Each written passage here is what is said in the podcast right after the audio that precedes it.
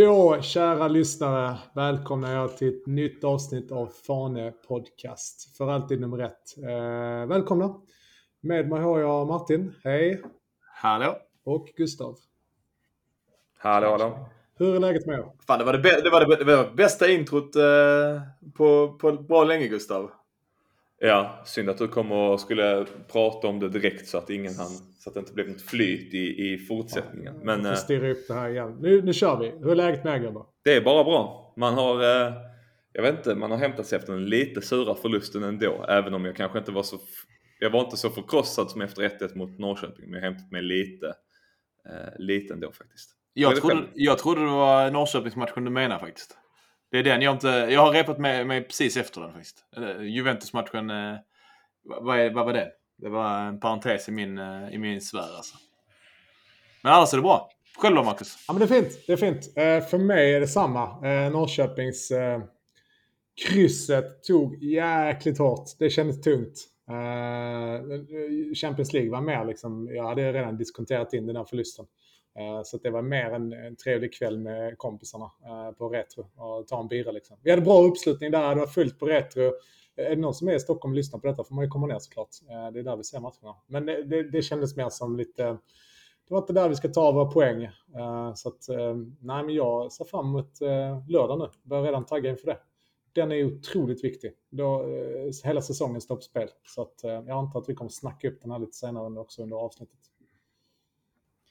Ja men precis, vi kommer att prata både lite om, om Juventus-matchen, eller Juventus-matcherna. Eh, och vi kommer att prata ännu mer om, om Djurgården. Men vi ska faktiskt börja på något ännu, vad ska man säga, tråkigare, eller sämre än egentligen allt ja, den senaste tiden i Allsvenskan och, eh, vad ska man säga, Juventus-matchen. Vi ska prata om biljetthaveriet. Eh, och det är ju ett ganska uttjatat ämne. Eh, det är ju inte första gången någon sitter och kritiserar AXS system eller eh, hitan och ditan. Men vi har fått in lite, lite tråkig information eller vad man ska säga. Jag vet inte om du vill köra lite, lite om det Martin? Nej, men, men som du säger, det, det har kommit till vår kännedom eh, och kanske till fleras kännedom som lyssnar på det här också att, att det är sjukt enkelt att räkna ut vad, vad koden kommer vara till nästa match. Eh, det är inte första gången som när det blir ett allmänt biljettsläpp att den heter Juve alla, eller som i det här fallet inför Djurgården, Diff alla. Ehm, så att vill man köpa biljetter till Örebro eh, och AXS inte löser det här med Malmö FF så kommer den ju heta eh, OSK eh, alla. Helt enkelt. Länken innan. Och då kan man ju köpa biljetter 13.45, 13.50. Vilket vi vet folk har gjort både till Juventus och till Djurgården. Så att det, det är ju det är otroligt problematiskt och antagligen kommer folk efter det här om de inte visste om det bli ännu mer förbannade. Och jag tycker att man ska rikta liksom det mesta mot AXS. Eller vad säger du Gustav? Ska Malmö FF också få, eh, få en liten känga i det här? Eh, alltså i, i grund och botten så är det ju AXS biljettsystem. Eh, så att det är självklart i min värld att det är dit kritiken ska riktas. Sen vet jag inte hur mycket som MFF kan styra och ställa över. Eh, egentligen en, en grundproblematik som var ganska solklar nu när de släppte de här extra biljetterna mot, mot Juventus var ju att biljettet, eh, biljettlänken skickades ut 14.00 eh, till, jag vet inte hur många tusen årskortsinnehavare det är.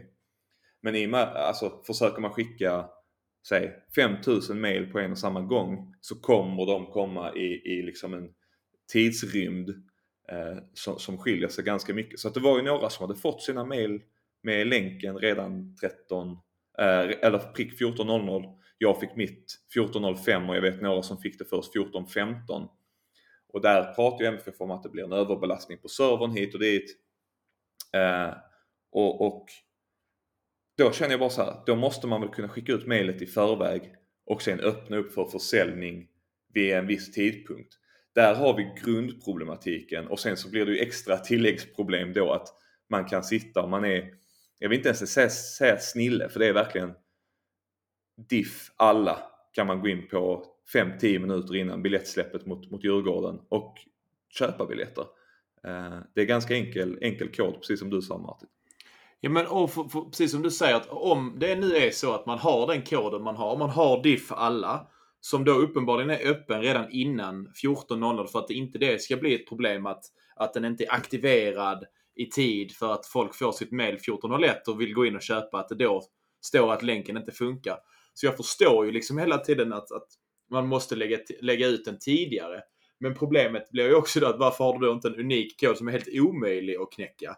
Som bara är en massa siffror. Som du, om du ändå skickar ut den så som du gör till alla och den, det är samma, det är ingen unik länk för för alla behöver ju en e-post därefter i nästa skede, liksom, vilket är ju en bra grej att alla kan ha samma länk så att du kan säga till mig, eller skicka länken till mig helt enkelt, så att inte det blir problematiskt på den, på den, på den biten.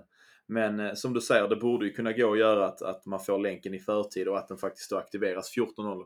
Det lotteriet känns ju mer rättvist om man där då om man där då inte hinner eller om man där då är för slö på knapparna så som det är på alla andra liksom, typer av evenemang, konserter och sånt. Hinner du inte så hinner du inte. Eh, men alla har ju fått en ärlig chans samma tid för det blir ju det blir extremt fel och orättvist när, när vissa får mejlet fem minuter för, för sent. Liksom. Det som är gött här nu, nu har inte jag varit på plats och kunnat se de här matcherna, men det som är gött är att nu har vi bara Djurgården hemma, vi har Örebro hemma ytterligare en vecka därefter. Så att alltså, problematiken kommer ju försvinna. Vi har ingen mer Champions League-match innan det förhoppningsvis då, om jag har förstått det, så blir det fulla läktare om det inte händer någonting annat. Liksom. Men det är väl det som är sagt nu. Uh, så att, alltså, det är ett problem som är, är försvinnande. Och jag läste idag att det fanns biljetter kvar för årskortinnehavare till, till Djurgården. Så att eh, uppenbarligen är det inte problem till den matchen heller. Jag har svårt att säga att det skulle vara ett problem till ÖISK. Så det har liksom varit ett problem som sen är ett problem som försvinner. Eh, så det kan ju vara gött liksom. Och en snabb fråga här bara innan vi, vi eh, skippar biljetterna för jag tror att de flesta är trötta på det och precis som du säger det kommer inte vara ett problem så länge till. Eh, jag tycker att det är lite märkligt att man släpper biljetterna mitt på dagen eh, med ett system som ofta innebär att man behöver sitta i en ja, digital kö och, och, vänta liksom i en kvart, 10 minuter, 20 minuter. Som jag har satt mot Juventus i en kö till slutsålda biljetter. Eh, jag vet inte vad ni tycker om att man har biljettsläppet klockan 14.00. För att generellt sett så känns det som att de flesta jobbar då och kanske inte kan avsätta 20 minuter till att sitta i Jag tror det blir svårt oavsett hur man gör det. Alltså, jag kan hålla med dig. Jag har ett jobb där jag sitter mycket möten. Det kan ju vara att jag sitter på möten. Jag kan inte sitta och köpa en biljett då. Det är helt utslutet. Eh, samtidigt så skulle man ha det klockan eh, på eftermiddagen är folk som kanske inte tycker det är rättvist, men då tar de hand om barnen, de ska hämta, lämna, de har någon aktivitet. Alltså jag tror det där är klurigt oavsett hur man lägger det. Skulle du lägga det för sent på kvällen så är det någon som, ja men då har jag redan gått och lagt Alltså ni vet hur det är. Så det är nog inte så jäkla lätt att hitta en tidpunkt som, som passar alla. Så jag tror det är, det är nog, eh, det är nog svårt det där. Sen klockan två kanske inte är den mest optimala. Men ja. Det har inte varit ett problem för mig. Jag fattar hur du känner. Eh, men jag kan ändå, brasklappen är väl att det är nog klurigt att hitta en tid som klockren liksom. Men jag tror man måste också säga att där gissar jag att de har data alltså ifrån alla möjliga biljettsläpp där det visar sig att faktiskt 14.00 är den, den, den tiden där det är enklast eller där det går smidigast. För det handlar, handlar om så många parametrar som Marcus ändå är inne på. Så det gissar jag Gustav är, är bara att någonting man får tugga i sig, tyvärr. För att det, det kan ju vara så att, att det fortsätter vid 14.00. Och jag, jag ser det lite emot Marcus, för jag tror ändå någonstans att att det blir ju problem sen framöver när du har lojalitetsprogram och, och bonusar, och, eller bonusar, men bonusmatcher, med, med matcher med biljettsläpp eh, där det faktiskt inte finns lika många, alltså bortamatcher och sånt eh, som, eh, som kommer att göra att det här systemet måste vara, det måste bli bättre och det måste vara mer, eh, ja men vad ska man säga, låst så att rätt personer köper rätt biljetter. Liksom. Har någon av er koll på hur andra lag har gjort? Alltså är det någon som har bättre lösning eller sitter alla i samma båt i hela allsvenskan? Jag antar att det, det är inte jättemånga lag som har eh, alltså problematiken. Du kan ju bortse från eh, ganska många lag som inte säljer fullt. Liksom. Men det finns ändå ett par. Jag tänker på kanske Stockholmslagen, Göteborg och de här. Liksom. Är det någon som vet? Har de samma sitt som vi? Liksom? Har det varit samma diskussioner där på Twitter och sådär bland fans? Jag har dålig koll på det. Jag vet inte om det har varit samma. Jag har sett att Hammarby har haft några snarlika problem. Eh, det, det jag vet är väl att alla lag egentligen sitter med AXS som leverantör. Så att jag misstänker på något sätt att de har liknande problematik. Men, men jag har ingen koll på det så jag vågar inte stifta det. Men ja, med det så tycker jag att vi lämnar eh, Martin viftar här så att han får köra en sista grej. Sen lämnar vi biljetthaveriet. Nej men jag vet att vi är på väg till mot ett, mot ett program med lojalitets... Eh, alltså ett lojalitetsprogram helt enkelt. Och det är ju rätt väg att gå. För att jag vet exempelvis Ajax, de släpper det ju extremt många olika, alltså olika nivåer. Det är inte årskortsinnehavare, liksom 12 000 per som kan köpa samtidigt utan då är det kanske årskortsinnehavare, medlemmar plus då 10 matcher som är liksom den första kategorin. Vilket ju gör att, att det blir ju den här om biljetter är över så faller det hela vägen ner till ett allmänt släpp i slutet. Eh, och då är det ju liksom beroende på hur många. Och det är väl dit man kommer komma med lojalitetsprogrammet. Men jag hoppas ju att, att ja men, att jag hoppas ju innerligt att det systemet kommer att vara så utarbetat från början eh, när det släpps. Så att inte det, det har massa barnsjukdomar i början. För det, annars hade man redan kunnat släppa det för länge sedan. Alltså med årskort, medlemmar plus fem matcher i, i, eh, i 2019-säsongen eller vad som helst redan nu. Men, eh, nej, men vi kan släppa biljetter och biljetthaveri och så. Och för alla som lyssnar på det här, eh, den här podden, det är inte, det är inte miljontals, så kan ni prova ÖSK alla helt enkelt. Så ser vi om AXS har löst det och har de inte löst det så säger vi grattis, köp biljett 13.50 istället för 14.10. Men vi är ganska nära miljonen Martin. Ska inte vara... Ja, ja, gud ja. Alltså det, nej, nej, det, nej. Men, det är en stor gemenskap. Det får man säga, alla som lyssnar på detta. Liksom. Gud ja, alltså det, det är många som lyssnar, det tycker vi är skitkul. Men eh, alltså miljonen får vi ju sikta på i avsnitt 300 kanske. Bubblor tror jag. Lite champagnebubblor ikväll. Ska vi bränna av Juventus eh, lite snabbt? Eh, kanske också U19-matchen. Börja med U19-matchen. De imponerade. 2-2 där. Ja. Var det någon av er som var på plats? Jag var inte på plats, eh, men däremot så satt jag hemma och såg den. Eh, jag har ju som sagt fördel att jag kan sitta och köa för biljetter i 20 minuter så att jag kan, jag kan sitta på mitt jobb och, och kolla på, på MFF Juventus U19. Eh, det är inga konstigheter. Jag hade en vän som tog, eh, de tog halvdag på jobbet. Han bor i Köpenhamn, stack över och sen så började de den matchen mellan, vad var det, mellan 3 och 5. Därefter var det uppladdning inför nästa match det är ändå en ganska härlig helgdag med Malmö FF, eller halvdag eller vad det blir. Liksom. Ja, verkligen. Men eh, precis som du säger, jag tyckte de imponerade. Jag tyckte det var en bra match eh, överlag från, från ungdomarnas sida. Sen märker man väl kanske lite att de är lite... Eh, ja, min, min första reaktion var att de var lite mindre än Juventus-spelarna. Både liksom till ja, längd och bredd eller vad man ska säga. Eh, och, och, där kan man väl, jag vet inte hur mycket man kan tillskriva att Juventus är en mycket, mycket, mycket större klubb med större upptagningsområde och misstänker att det är en annan miljon mer i den, i den eh, ungdomssatsningen som gör att de har bättre förutsättningar. Eh, men utöver det så tyckte jag att MFF stod upp bra och när man väl drar igång sitt spel så, så är det ju högt tempo. Det är spelare som lyckas dra sig förbi och, och hota och, och sätta press på Juventus-spelarna. Så att skillnaden var absolut inte, alltså bortsett stor, storleksskillnaden så var de inte exceptionellt mycket bättre om man säger så. I, I min uppfattning i alla fall. Jag vet inte om någon av er såg matchen också? Nej, jag var faktiskt inte på plats Gustav. Jag har ett jobb till skillnad från, eh, från vissa andra. Så att vi får väl hoppa in på eh, Ska vi hoppa in på uppladdningen inför Juventus-matchen eh, på kvällen här? Eh, Marcus, du såg den på Retro. Jag var faktiskt på Möllan och drack öl för ja, första gången på bra länge. Jag, eh, jag blev utsläppt från hemmet, höll jag säga. Eh, sjukt trevligt. Älskar att dricka öl på Möllan med mina vänner innan fotbollsmatch. Det var eh, lätt tisdagens bästa grej. Hur eh, laddade ni upp eh, Marcus och Gustav?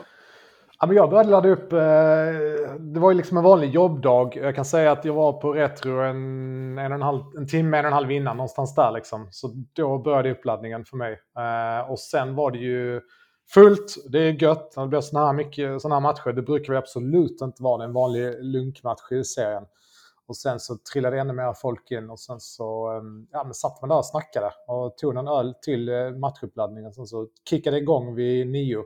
Lite kortare uppladdning. Det blir ofta så när man inte är i närheten av stan eller ska se den på plats. Man har inte samma det här två, tre timmar innan liksom och snacka skit och vandra ner till stadion utan det blir snarare så att man kommer liksom en timme, en halvtimme innan och sen så en öl och sen så kickar matchen igång. Så det, det saknar man ju.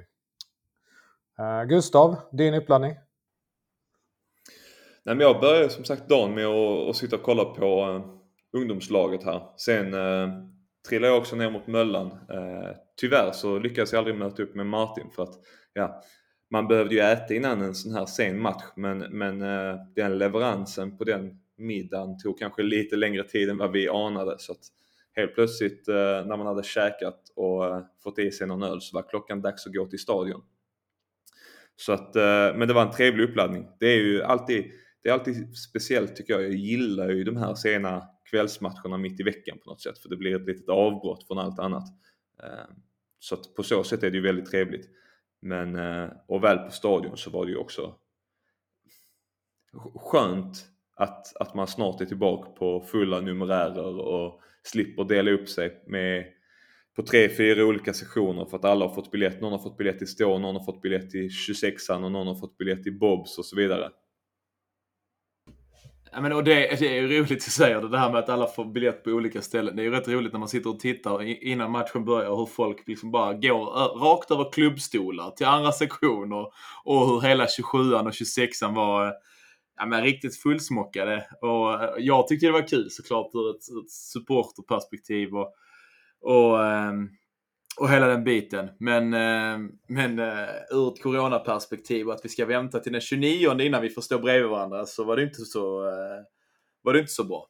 Men nej, men det, det är väl också, också något som, som hör till de här matcherna. Man vill gärna stå ihop med sina polare och, och, ehm, och det, det ska man väl få göra tycker jag.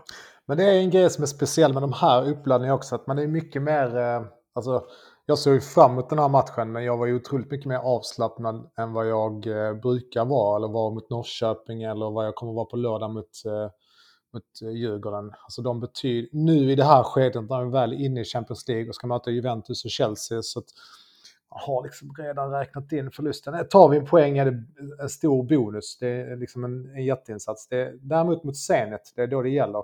Men just de här matcherna är det blir på något sätt mer njutbart för min del. Jag slipper det här nervösa momentet och eh, alltså spänningen som kommer i, i kroppen. Så att nu kunde man där bara slappna av och, och ha det gött. Och man visste att man skulle se Malmö FF. Så, så känner jag lite inför de här eh, matcherna. Eh. Jag var ju helt, helt tvärtom här. Eller från början för en vecka sedan så var jag ungefär i det stadiet också. Att jag kände mig ganska, rätt lugn och avslappnad inför Juventus-matchen. Men ju mer tiden gick och precis som jag och Martin satt och pratade om här inför matchen var ju att det var ju det bästa möjliga läget att möta Juventus. Eh, och någonstans där under tisdagen så börjar liksom den känslan växa på mig mer och mer och mer. Så att till slut så satt jag och faktiskt, jag ska inte säga att jag intalar mig själv att vi, att vi kunde vinna och att vi hade chans på att vinna. Men någonstans så blev jag nervös för att jag såg liksom ljuset i, i hela situationen. Jag såg att vi hade en chans. Så att när jag gick hem från jobbet den dagen så var det verkligen så här shit, alltså vi kan med lite tur hota Juventus. Eh, så att på något sätt så växte, jag var inte nervös men den växte på mig för att jag liksom mentalt lurade mig själv under hela dagen på något sätt. Jag tror det var ganska många MFF som hade samma grej. Jag tror att... Eh, ja, men jag droppar väl i vår chatt där att eh, vi vinner ikväll. Eh, så gick Gustav in och trashtalkade mig rätt hårt och sänkte mig. Nej, förlåt Martin. Martin pekade där. Eh, nej, exakt. Så du och jag byggde upp den där känslan under dagen just att ah, det här är inte helt omöjligt. Alltså. Man läste lite artiklar på Sydsvenskan och sa liksom, ja, men vi känner oss starka. AC gick ut och sa vi, vi går för tre poäng. Eh, allt det där liksom. Ska man, ska man så här, titta i backspegeln, vara lite realistisk så ser man på vår form så kanske det inte var så jättemycket som tydde på det.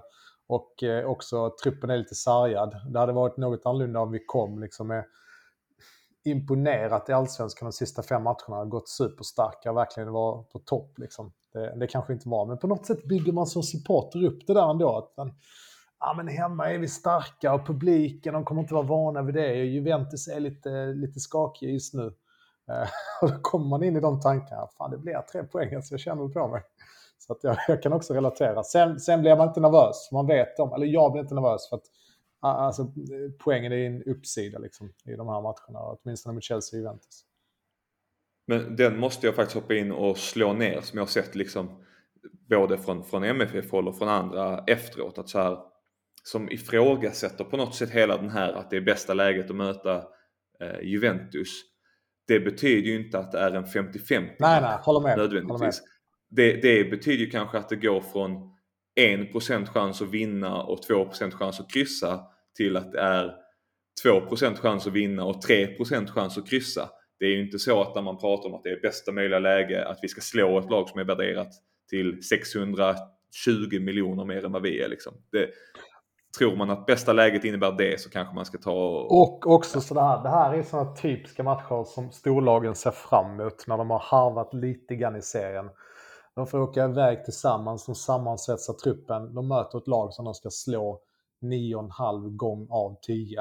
Så att alltså, utifrån det perspektivet så är det ett perfekt läge för Juventus att åka till Malmö och piska svenska mästarna. Eh, för det gör de med, kanske inte B-laget, men de behöver inte gå på fulla cylindrar i 90 minuter. Så att, ja, det finns ju två sidor av det myntet där också.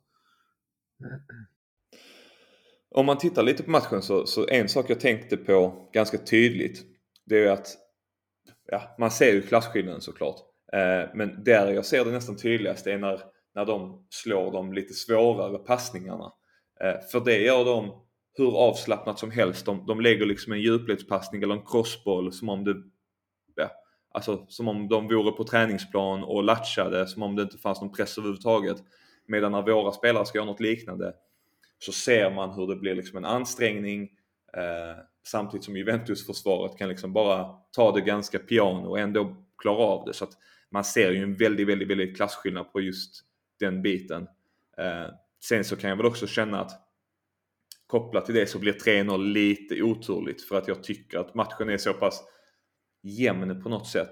Eh, och sen så slinker det iväg med den straffen och sen 3-0 målet. Men jag tycker att alltså, vi hade kunnat förlora den här matchen med 0-1 och ingen hade nog varit särskilt missnöjd.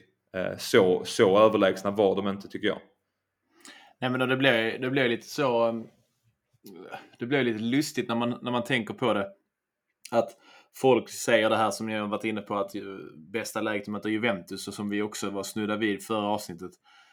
Men det, det, det är ändå så att man ser klasskillnaden och man ser ju ändå att, att, att det mål de gör, framförallt det första, är ju på en sån otroligt hög nivå hela vägen. Så att de, de- besitter ju kvalitet trots allt. Ehm, och som du säger Gustav, hade det varit en 1-0 förlust eller kanske en 2 eller 2-1 förlust så hade ingen höjt på ögonbrynen och då hade ju inte heller någon sagt att, att, att det var det sämsta Juventus på, på hur många år som helst eftersom att de ändå visar kvaliteter. Um, och jag tycker någonstans, som du snuddar också vid det Gustav, som jag tänkte nämna att, att rent spelmässigt, vi försöker hålla i bollen. Vi försöker liksom att, att, uh, att kontrollera, kontrollera anfallet, ha lite boll och spela upp från, från backlinjen för att inte tjonga eh, tjonga och få tillbaka den i knät direkt och anfall på anfall tillbaka. Men någonstans så är det ju först när Nanasi kommer in i andra halvlek som han, han vågar slå de passningarna helt avslappnat. Och jag förstår inte riktigt varför man inte, varför man inte har den anspänningen i, i, i, ehm, i övriga spelare från, från, från början. Biomancevics första 5-10 minuter ser också ut som att han möter ett allsvenskt motstånd i princip. Att han, han vågar, han gör grejer. Han, sen faller han ju tyvärr ur rätt så mycket. Men jag sa det till, till dem jag stod med att där ser man ju den här tyngdpunkten och kvaliteten och en spelartyp som, som kommer att göra det bra i de här matcherna. Men då måste de ju också spela mycket mer avslappnat. Ehm, jag tror man var lite för, lite för nervös. Ehm, alltså att det var att det var Champions League och det var Juventus som stod på motståndarsidan. Liksom. Jag säger inte att man ska gå in respektlöst, men, men någonstans spela lite mer avslappnat. Det spelar ingen roll om vi förlorar. Vi har ändå rekordet i största förlust. Det spelar liksom fan ingen roll. Kör! Alltså, jag tyckte, alltså, och det låter som en bortskämd jävla snorunge. Eh, jag vet hur många som helst som hade velat vara där som inte fick vara där. Men det var fruktansvärt tråkigt. Alltså, rent generellt. Det var en, en tråkig jävla fotbollsmatch. Det var stöd i 30 minuter som var bra och kul. Sen var det faktiskt riktigt, riktigt tråkigt. Så att, eh, jag är ju sjukt besviken på själva grejen bara. Champions League suger fan. Stora ord här från eh, Martin. Eh, jag tycker fortfarande Champions League är fett, det vill jag tillägga. Det är kul att du är där. Men eh, man kan väl säga så här att laget är ju inte... Det är ganska uppenbart att vi är i en formsvacka. Det är liksom en grej. Det är många som inte är samma person, som, eller det är samma person, men inte har samma touch och själv, självförtroende kanske som de hade för en månad sedan. Och vad fan, tacka fan för det. Alltså, vi, vi tog oss till Champions League. Det var det, det, var det viktigaste. Liksom. Eh, så att det är väl bättre att de här pikade mot Rangers som Colak till exempel. Hellre det än att vi, vi gör en liten tam insats mot Juventus.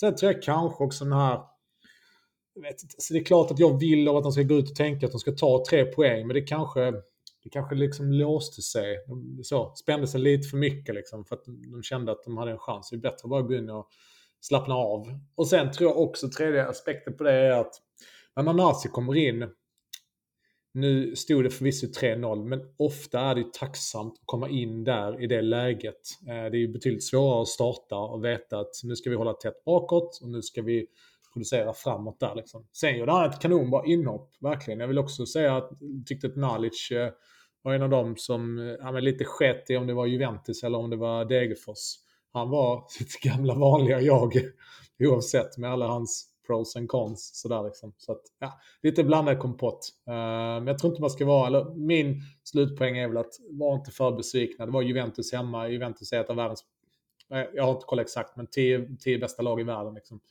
Så att uh, någonstans där får vi ändå vara nöjda med att vi, vi möter dem och vi gör en insats som är okej. Okay.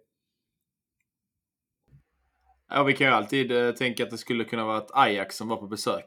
Det hade varit ännu värre ju. Så att eh, vi kan stänga Champions för den här veckan kanske. Eller vad säger du Gustav? Ja, men jag tänkte precis när, eh, när eh, Marcus sa att det var ett av världens bästa lag vi mötte så tänkte jag att vi, det är perfekt att gå in på Djurgården som inte är ett av världens bästa lag. Eh, så att vi tar väl en titt mot, mot lördagens ja, otroligt, otroligt viktiga jävla match alltså. Det går inte att understryka hur viktig den här matchen är och nu nu blir man lite så här, nu hakar man upp sig igen. Men vinner vi inte den här matchen så är, ser, börjar allsvenskan se riktigt, riktigt tuff ut. Nu är vi tre poäng bakom Djurgården som är etta. Skulle vi förlora den här så, så är det tufft alltså. Jag vill säga att det är kört om vi torskar den här. Alltså det är klart att de kommer gå på sina minor också. Eh, ett kryss är inte hela världen. Eh, det är inte bra men det är inte hela världen. Vi har 11 matcher kvar efter detta. Så att, alltså, det kan hända. Tre poäng är liksom ingenting med 11 matcher.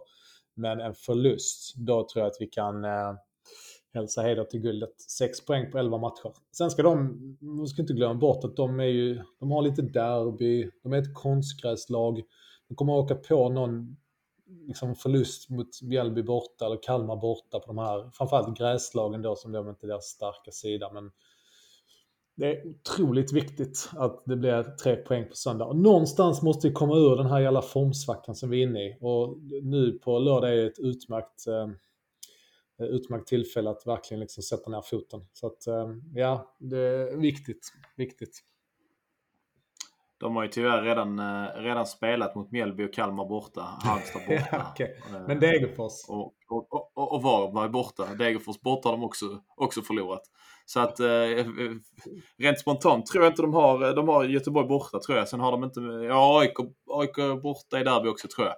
Eh, ja, men det, alltså, det finns ändå matcher de kan ja. förlora. Typ eh, ta Elfsborg, Häcken, Norrköping som eh, oavsett om du har dem hemma eller borta är det tufft att ta tre poäng. Eh, så att, alltså, det, det, är så mycket matcher klar. Det är klart de inte kommer gå rent. Men Nej, nej, klart. Men jag, jag menar bara på att jag tror inte Djurgården är, även om vi skulle förlora på, på lördag så är inte Djurgården det största hotet. Jag tror fortfarande, jag har sagt det hela tiden, jag tror fortfarande AIK är det större, större hotet i, i, eh, i den här hösten. Eh, men jag, däremot är jag ju då eh, mycket orolig och bekymrad över, över vad en eventuell förlust skulle kunna göra. Dels med liksom självförtroendet i hela truppen och hela hösten att, att man kanske knappt jagar, eh, jagar Europa på det. Eftersom att Elfsborg verkar fortfarande gå starkt och Djurgården då vinner så så kan det fan vara en fråga om vi ens klarar att ta en, en eh, Europaplats. Och det vet vi ju alla att det gör vi ju inte via kuppen Så att, så att mm, den är jävligt svår. Det, jag vill väl inte heller säga att säsongen är körd om vi förlorar eh, som du Marcus, än. Men, eh, men jag är inte heller superpositiv eh, till hur det ser ut just nu. Nej, nej men alltså det går ju verkligen inte att understryka att ja, det är en måste-match och, och inte bara för att som du är inne på att skapa sig ett bra utgångsläge för att ta en av de här Europaplatserna som är, kommer att vara otroligt viktig nästa år. För att det har vi också pratat om och det har alla pratat om att Champions League i år och ingenting nästa år så är det helt plötsligt lite bortkastat. Då är det som att man kan, ja, då har man gjort den här ur, urladdningen för ingenting nästan. Eh, det som, som oroar mig lite när det kommer till Djurgården är ju förra helgens match. För att de gick från att man så här skämtar lite om att de kan verkligen inte vinna derbyn till att, de, till att man skämtar lite mer när de släpper in 1-0 mot, mot Hammarby ganska tidigt. Till att man helt plötsligt satt och, och liksom undrar vad fan som hände när de körde över Hammarby med 4-1. Så att någonstans så trodde man ju att, att de skulle dippa efter eh, förlusten mot AIK. Men det har de ju inte gjort. Eh, de är ju igång på ett helt annat sätt nästan nu och jag tror att en seger mot Hammarby betyder nog väldigt, väldigt mycket för dem. Men jag har en grej som gör mig lite lugnare där faktiskt. Som, här, när man tittar på vårt spelschema så har det varit otroligt tufft under eh, ja, kvalperioden framförallt. När vi körde liksom eh, dubbla matcher i veckan medan de andra inte gjorde det. Eh, det var väl Hammarby som var med ett tag och Elfsborg var med ett tag, men inte lika länge som vi körde. Ehm, och, och, det sliter ju hårt på truppen, absolut. Men tittar man sen på hur länge allsvenskan ska spelas i år så tror jag att sista matchen ligger 4, 5, 6 december, någonstans där. Och vi har vår sista Champions League-match den 7, 8, 10, någonstans där. Ehm, så att ganska snart kommer det vara rätt tunt mellan matcherna. Vilket gör att det blir liksom svårt att hålla trycket uppe Eh, på, på spelarna och på truppen. Alla vet ju själv hur spelare säger att de älskar matcher. Men de här lagen som vi ska möta och, kan, och kämpa mot nu, de kommer spela en match i veckan och sen kommer säkerligen något eh, landslagsuppehåll där. Det brukar ligga ett i oktober om jag inte minns helt fel. Men däromkring. Så jag tror nu kommer det gynna sig att vi liksom kan köra på dubbla fronter och ut och få matcher mot tuffa motstånd och sen komma hem och så har vi en ny match fyra dagar senare. Så vi kommer liksom vara uppe i varv på ett helt annat bättre sätt. Tänk själv de andra som ska liksom Ja, det kan ju gå tio dagar mellan en match och så är vi, snackar vi att vi är i mitten av november, i slutet av november där, de springer runt och det är kallt och jävligt ute. Det är liksom inte lika det är inte lika lätt att hålla trycket uppe då, så förhoppningsvis kan det påverka dem negativt och vi kan få en positiv kick av matcherna, tempot och exponeringen där. Liksom. Nej, men och, och jag gillar ju att titta och luta mig mot statistik och det är ju så här att om, om, om vi tittar på statistiken, vi tittar på våra guldår, så är det bara 2013 som vi inte slår och tar tre poäng mot, mot Djurgården hemma. Och de tar 2019 eh, en seger på, på stadion och vinner guld. Så att eh, vi kan väl vara ganska överens om att, att matchen eh, med stor sannolikhet inte slutar oavgjort som den bara har gjort 2015. Sen jag började kolla, eh, kolla hela 10-talet. Så att... Eh, ja, du kollar inte Malmö innan eller vad, vad menar du? Jo, jo, men jag kan kolla. Jo, jag kan kolla. Bläddra en sida här så ser jag 20... Jag tänkte du menar att du inte kollat Malmö FF innan 2010. Kom in. All statistik, all statistik innan 10 räknas inte för vi var så jävla dåliga. Så är det Martin. Nej, men 20... Du följa oss 2010. Ja, ja, gud ja. 2004 så vinner vi faktiskt också, eh, också på Stadion och eh, även 2010. Så att, så att det är bara en, eh, en säsong när det faller, när det faller lite ur, ur statistikens talande, talande stol, höll jag på att säga, eller någonting. Samtidigt, för mig, alltså jag kan säga att när jag, nu växte inte jag upp i Malmö, och när jag började liksom följa Malmö på plats, då var Djurgården jäkligt starka. Jag tror att det var runt ja, men 99, 2000, 2001, den perioden. De vann ju superettan och sen vann de några snabba guld. Så där har man lite mörka minnen. På något sätt har det etsat sig fast i på näthinnan att eh, fan, Djurgården hemma, det är ändå en tuff match. Även om statistiken de sista tio åren talar till vår fördel. Nu ska jag komma och vara den lite dystra av oss igen. Eh, konstigt. Det brukar, vara, det brukar inte vara min roll. Jag brukar vara den positiva och den, den som alltid hittar ljuset. En sak som faktiskt oroar mig ganska mycket är eh, Colaks senaste, senaste matcher. Då tänker jag kanske inte främst på Juventus där han stångas mot Delicht och, och Bonucci som är ganska bra backar. Han borde göra det bättre alltså. Det ska han kunna, Sherlock. Ja. Ja, precis. Nej, men han, jag tycker han har sett lite svajigare ut i spelet och inblandningen den senaste tiden i Allsvenskan också. Eh, där är ju en sån spelare som verkligen kan vara avgörande om det blir guld eller om det blir ja, stora eller lilla eller vad de nu kallas, medelstora bronset och sånt.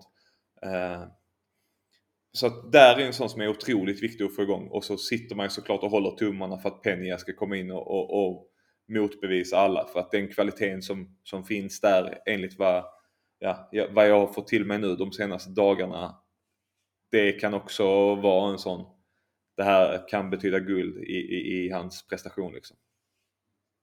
Alltså det är så här, det är, det är väl inget snack om att truppen är väl allsvenskans mest överlägsna och bredaste.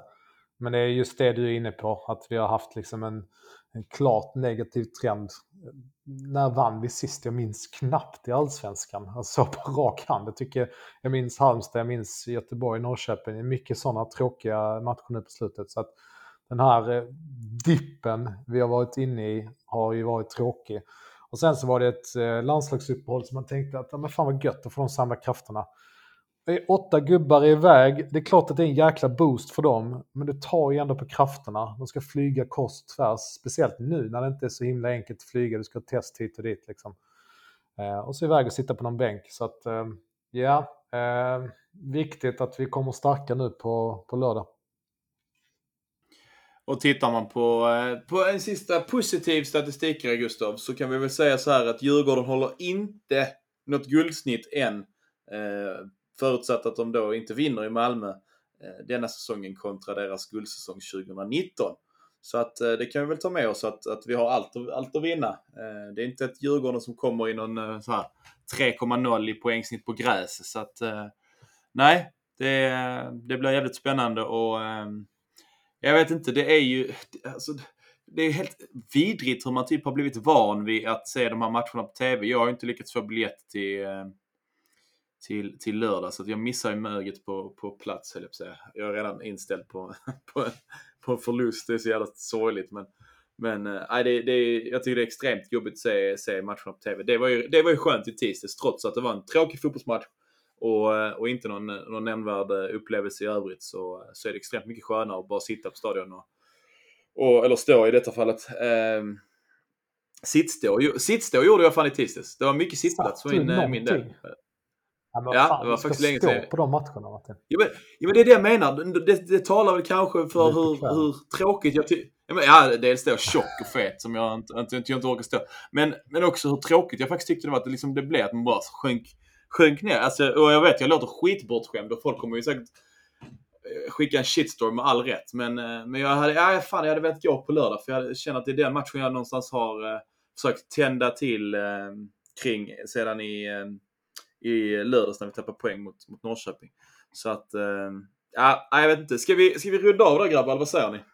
Ja, det kan vi göra. Jag kan ta köra en sista snabb grej bara. Jag satt här och kollade i eh, eh appen som jag använder för att kolla resultat vi har fortfarande gjort mest mål av alla. Så att det, liksom, det är inget lag som imponerar direkt. Man ska komma ihåg det. Det, det är lite sån här, inget lag riktigt imponerat med. Så att, och det talar ju för att vi med starkast trupp ska kunna ta hem det i slutändan. Men tre poäng på lördag. Så är jag nöjd i alla fall. Vad säger ni? Tre poäng är alltid krav och alltid uh, förväntningen. Och på det så tackar vi för oss idag. Ha det bra. Hej! Ha det gott. Hej. Hej.